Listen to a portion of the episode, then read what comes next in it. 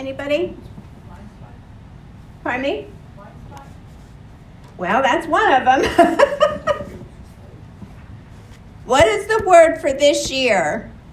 Reposition. Reposition.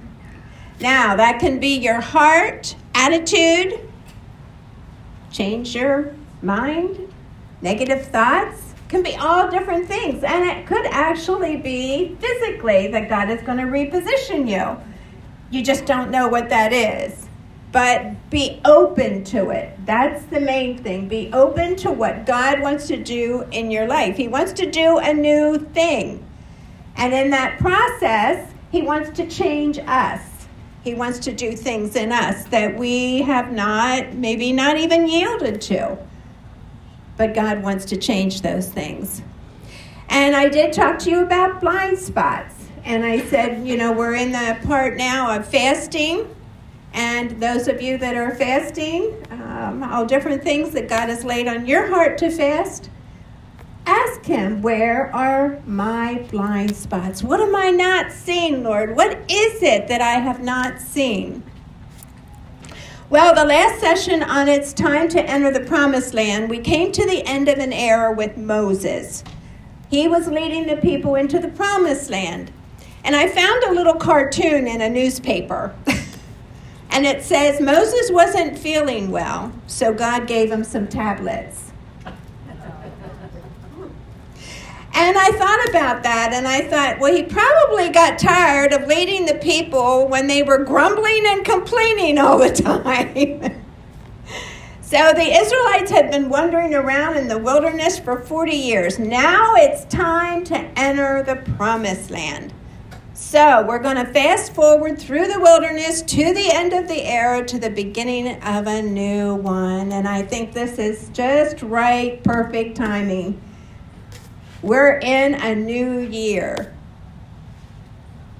It's been a long, arduous journey, and many are not going to enter the promised land through death of natural causes and some disobedience to God. They are not going to enter the promised land. Yet, in the midst of this long journey in the wilderness, God has done many signs, wonders, and miracles that included the 10 plagues on the Egyptians and protection over his people that didn't come near the dwelling. Eventually, after the 10th plague that included the death of Pharaoh's son, the Israelites were free to exit Egypt after being in slavery for 400 years. But they didn't leave empty handed. The Egyptians were so happy to see them go after 10 plagues that they said, Come on, go. Whatever you need, I'll give it to you. I'm just going to hand that over to you. And when it looked like the Israelite story would end at the Red Sea, God showed them his hand of protection, didn't he?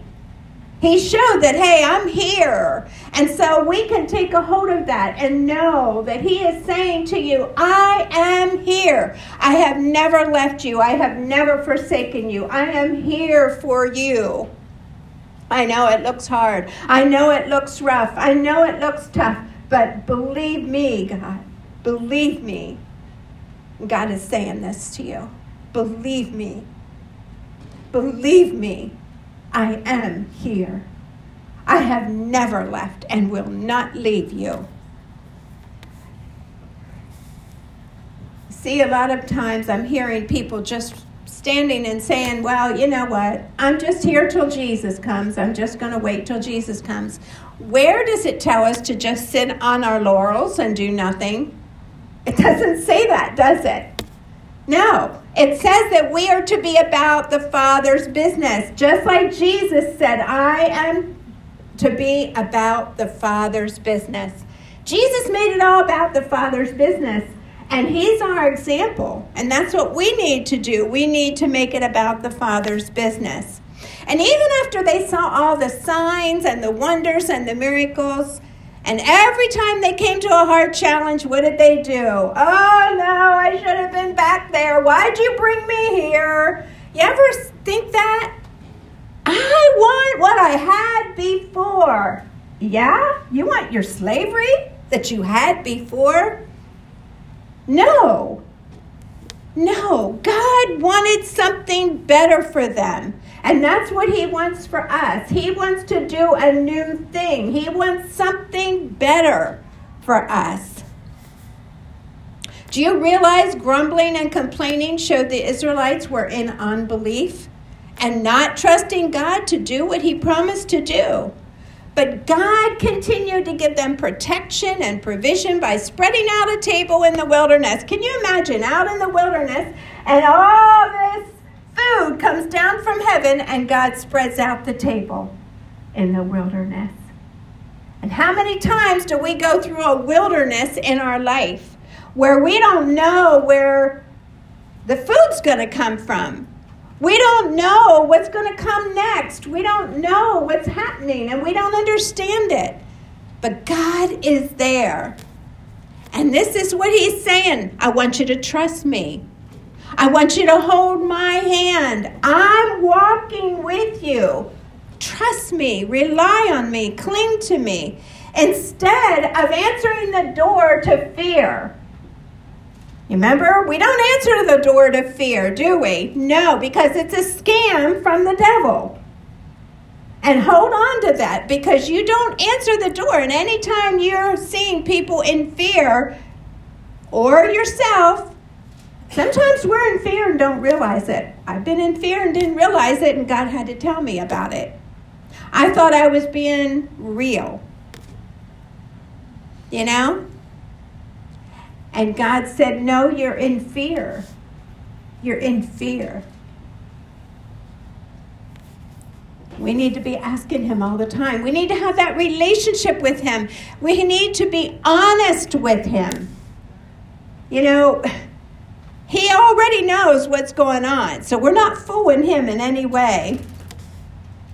But remember in Numbers 20 what happened. God told Moses to you know, the people were all upset there wasn't water again. Now here they are, the water at Meribah.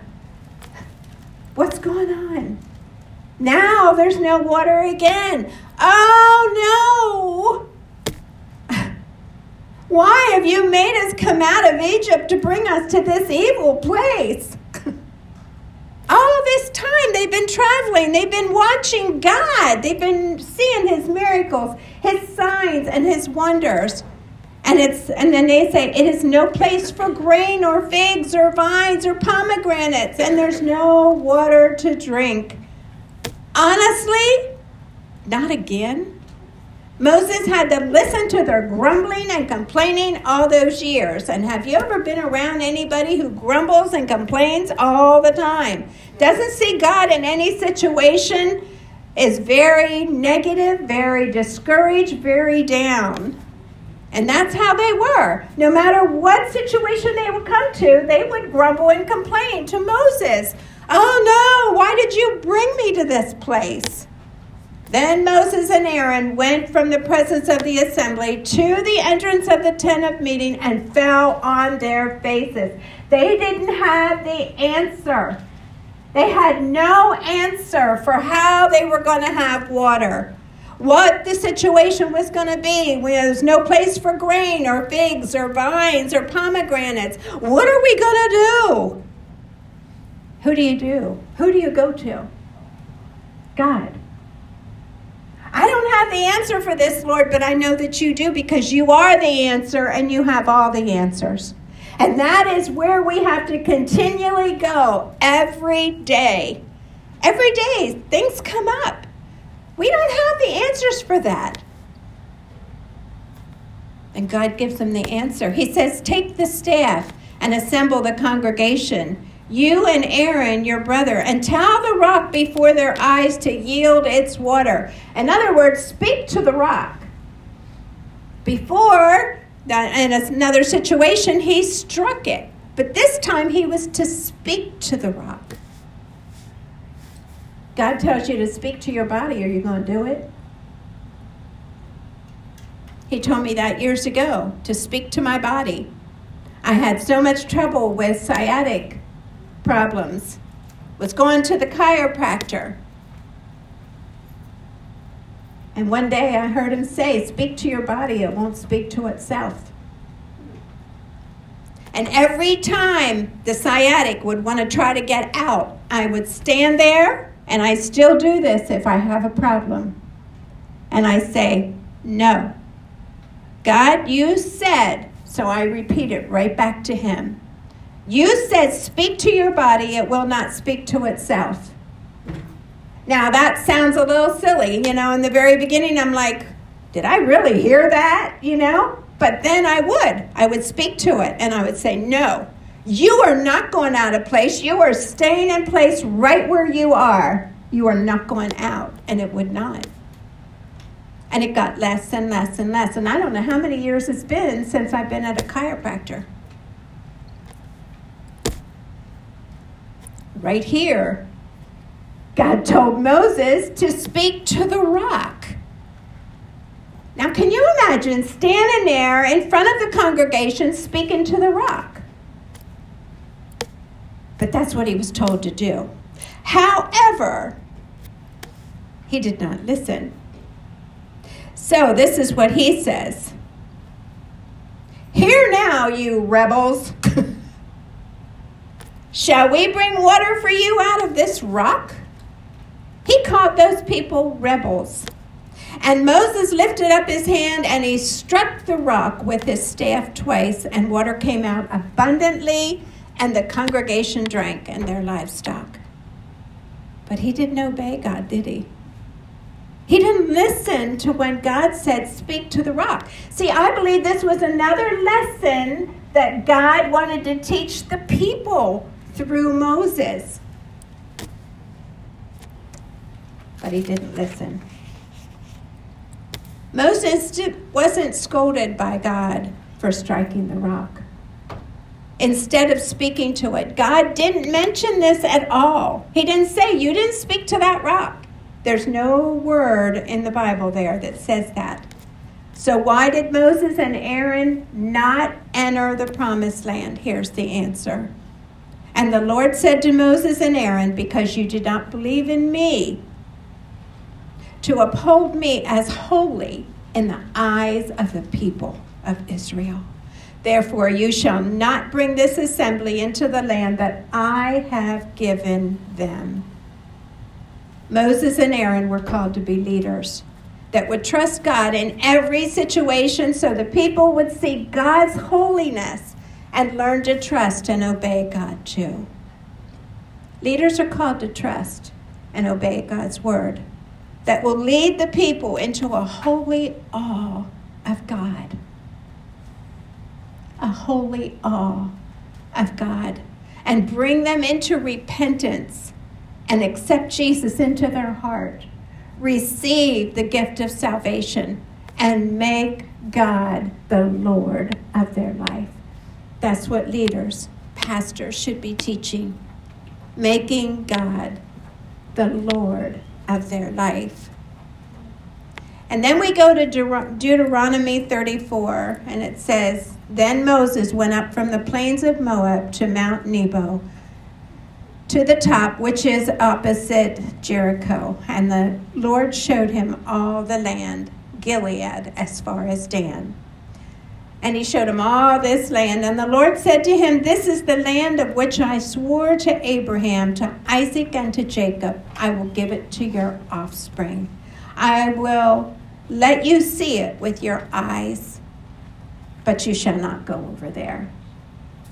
So Moses, the servant of the Lord, died there in the land of Moab, according to the word of the Lord. And he buried him in the valley in the land of Moab opposite Beth-peor, but no one knows the place of his burial. No one. No one knows where Moses is buried. Moses was 120 years old when he died. Can you imagine? His eyes were undimmed, didn't have any problems, and his vigor was unabated. I mean, he was full of energy, 120 years old. Still full of energy. Isn't that amazing? God is so faithful. And he was so faithful to his servant Moses. But now it's time. Moses has passed on with Jesus. And now it's time to hand the baton over to other leadership. And he's handing it over to Joshua. So let's camp a little while here and talk about Joshua, about how he received the calling. Joshua was born in Egypt, probably in the area named Goshen, in the northeast Nile Delta. He was born a slave like the other Hebrews. Later, he became an assistant to Moses. He walked with him. He listened to him. He obeyed him. He wanted God as Moses did. He not only wanted to follow Moses, but he most of all wanted to follow God.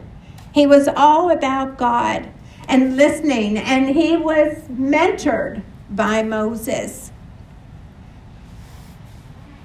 Moses knew that Joshua not only wanted to follow him, but more important was he wanted to follow God. And Moses knew that. God knew Joshua was a good follower of both God and Moses. Moses was chosen to lead the people, but he was also chosen to lead Joshua, to teach him what all he was being taught by the Lord. And you see, that's what we're told. We're told that what we learn, we need to teach others. We need to be that leader, that teacher that will reach out and help other people and lead them into the territory that God wants them to be. In Exodus 17, 8 to 9, it says, Then came Amalek, which were descendants of Esau, and fought with Israel at Rephidim. And Moses said to Joshua, Choose us out men and go out Fight with Amalek. Tomorrow I will stand on the top of the hill with the rod of God in my hand. This shows great trust in giving Joshua this assignment. Moses trusted him. He knew that whatever he told Joshua, Joshua would do it. So Joshua did as Moses said, and he fought with Amalek, and Moses and Aaron and Hur went up to the hilltop. And Joshua mowed down and disabled Amalek and his people with the sword. God told Moses to say this to Joshua as a reminder. And the Lord said to Moses, Write this for a memorial in the book and rehearse it in the ears of Joshua, that I will utterly blot out the remembrance of Amalek from under the heavens. The Lord wanted his people to remember this victory. The Lord wanted them to see that they were the victor because of the victory that was already won. Because God was the victor, He was the victory. And we have to always remember that. When we go through a situation, we need to remember who won the victory. That makes us victors. That we are in victory with the Lord. That we don't have to give up. We don't have to go with our heads down and not trust the Lord. He wanted Joshua to remember this because he knew the plan ahead. You know, God knows the plan ahead for each one of us. And he wanted Joshua to remember this because when he got into leadership, he would need to remember that. This is what God told Moses to tell to Joshua. Joshua did it, and now look what has happened. Obedience is the key. Obedience is the key. And I remember when God told me, obedience is the key that unlocks the door to my holy presence. More of the Holy Spirit's presence.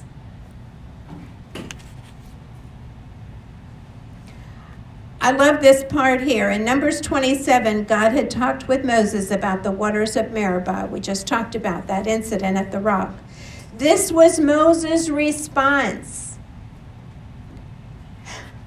Moses said to the Lord, Let the Lord, the God of the spirits of all flesh, set a man over the congregation who shall go out and come in before them, leading them out and bringing them in, that the congregation of the Lord may not be as sheep which have no shepherd. Who was Moses concerned about? The people. There is nothing in here that says that Moses was upset he wasn't going to get to the promised land. He knew that he was going with the Lord. He knew his assignment was over here on earth. And he didn't grumble and complain about it. He was concerned that the people would be left without a shepherd. And he called them sheep. Sheep without a shepherd. The Lord said to Moses, Take Joshua, son of Nun, a man in whom is the Spirit, and lay your hand upon him and set him before Eleazar the priest and all the congregation and give him a charge in their sight. So the congregation all knew that Moses was being the next leader, that he was being, he had been given the anointing and the authority. Moses was placing all of that on Joshua. So Joshua knows this is coming up, but he doesn't exactly know when. How many of you have had hands laid on you and told all different prophetic words, and you know it's coming, but you don't know when it is? Think about that. But now, all of Israel is grieving. They're all grieving Moses. And they've grieved for 30 days. Joshua 1 1 to 3 says, After the death of Moses, the servant of the Lord, the Lord said to Joshua, son of Nun, Moses, minister, Moses, my servant, is dead. God told Joshua that. Did Joshua not know that? Of course he did. So now arise, take his place, go over this Jordan, and you and all this people in the land which I am giving to the Israelites. All the land that I have promised is going to be theirs. And I've chosen you, Joshua. Every place upon which the sole of your feet shall trod, tread, that have I given to you, as I promised Moses. So God is saying, Joshua, you've grieved long enough. It's time to move forward. I'm ready to move you and the rest of the Israelites into my promised land. It's time. I know what happened to Moses, and I've given you time to grieve, but you can't stay in the past. I'm calling you to move forward. The past is over, and I'm giving you the land that I have promised Moses. Situations have changed but I'm still the same God. I'm waiting on you to start walking as I have given you this land. It's your season now, Joshua. That's what he's saying. It's time. It's your season. And believe me, things that you have prayed for and believed for and trusted God for, there will come a season where all of a sudden it's going to be there all of a sudden there's going to be a, a, major change. All of a sudden you've been praying for healing. All of a sudden it's going to be there. The season changes. He watches us in those trials and to see what's going to all be. But we grow in Him. We're not little babies anymore. We're now ready for the meat, no longer just the milk. And I know that it's hard when you lose a loved one. I, I remember uh, when my brother got cancer through his body that only 70 in the world had. Was a very, very rare cancer. And I could hardly believe it. And then my friend, that same year, was the year 2005, that same year, my friend got ovarian cancer. And she was doing really good for a while. I had her at one of our renewals um, in Lancaster County, and she was giving her testimony. Not because she was healed. And I remember her saying to me, Jenny, how can I give a testimony? I'm not healed yet. I said, You can give a testimony of how you're getting through this. People need to hear how you're getting through things. And so she did. And she was doing really great. She started getting better and better. Uh, we had prayers going everywhere. And then she took a turn and she got worse. And she passed into Jesus' arms. Two months later, my brother passed into Jesus' arms. And I remember someone praying over me, and they felt they could see this darkness around me. And all of a sudden, the Lord gave me this vision, and I saw myself in a dark tunnel.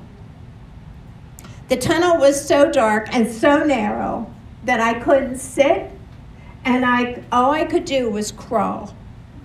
I couldn't stand up and I couldn't even sit up. All I could do was crawl through that darkness. But at the end of that tunnel was a light. And when he showed me that light, he took me through that tunnel.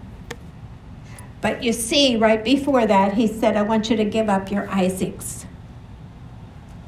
I heard that one night during my sleep. Give up your Isaacs. And I knew that giving up my Isaac was letting go of what he was going to do with my brother and my friend. Letting him go. And that's hard. But God was faithful. And He is always faithful. When I thank God for saving my brother, I, I can tell you, my brother wasn't saved for many years. And I kept praying and praying and praying for him. And a year before he got cancer, he accepted Jesus into his heart. In the last month, he and I had a relationship. He lived in Lancaster County, and I was down there for another situation, and I got to spend every day with him for 13 days solid. What a blessing it was. I saw things in my brother that I had never seen before. I was able to hold his hand, he held my hand. You know, it was amazing. Such a closeness that I had with my brother. And I believe that Joshua saw and, and had that feeling inside of him because he loved, I'm sure he loved Moses. You know, we have people on this earth that we truly love and we don't want to let them go. We want to hold on to them. And that's what I wanted to do with my friend and my brother. But God moves Joshua on and he's saying, Have I not commanded you? Be strong, vigorous, and very courageous. Be not afraid, neither be dismayed, for the Lord your God is with you wherever you go. The Lord, your God, is with you wherever you go. Do you hear the words of encouragement from God to help Joshua to move forward? I love those words from God, and I believe when we go through hard challenges, we can take hold of these scriptures and declare them. Think about this. What is God saying to you to get you out of the slump in your life? I believe God is waiting on us much more than we are waiting on Him. So I'm going to have this as a declaration. I'm going to have you declare it with me. It's Joshua 1 8 to 9, and I've made it personal. Because I meditate on God's word day and night, and observe and do everything that is written, my way is prosperous.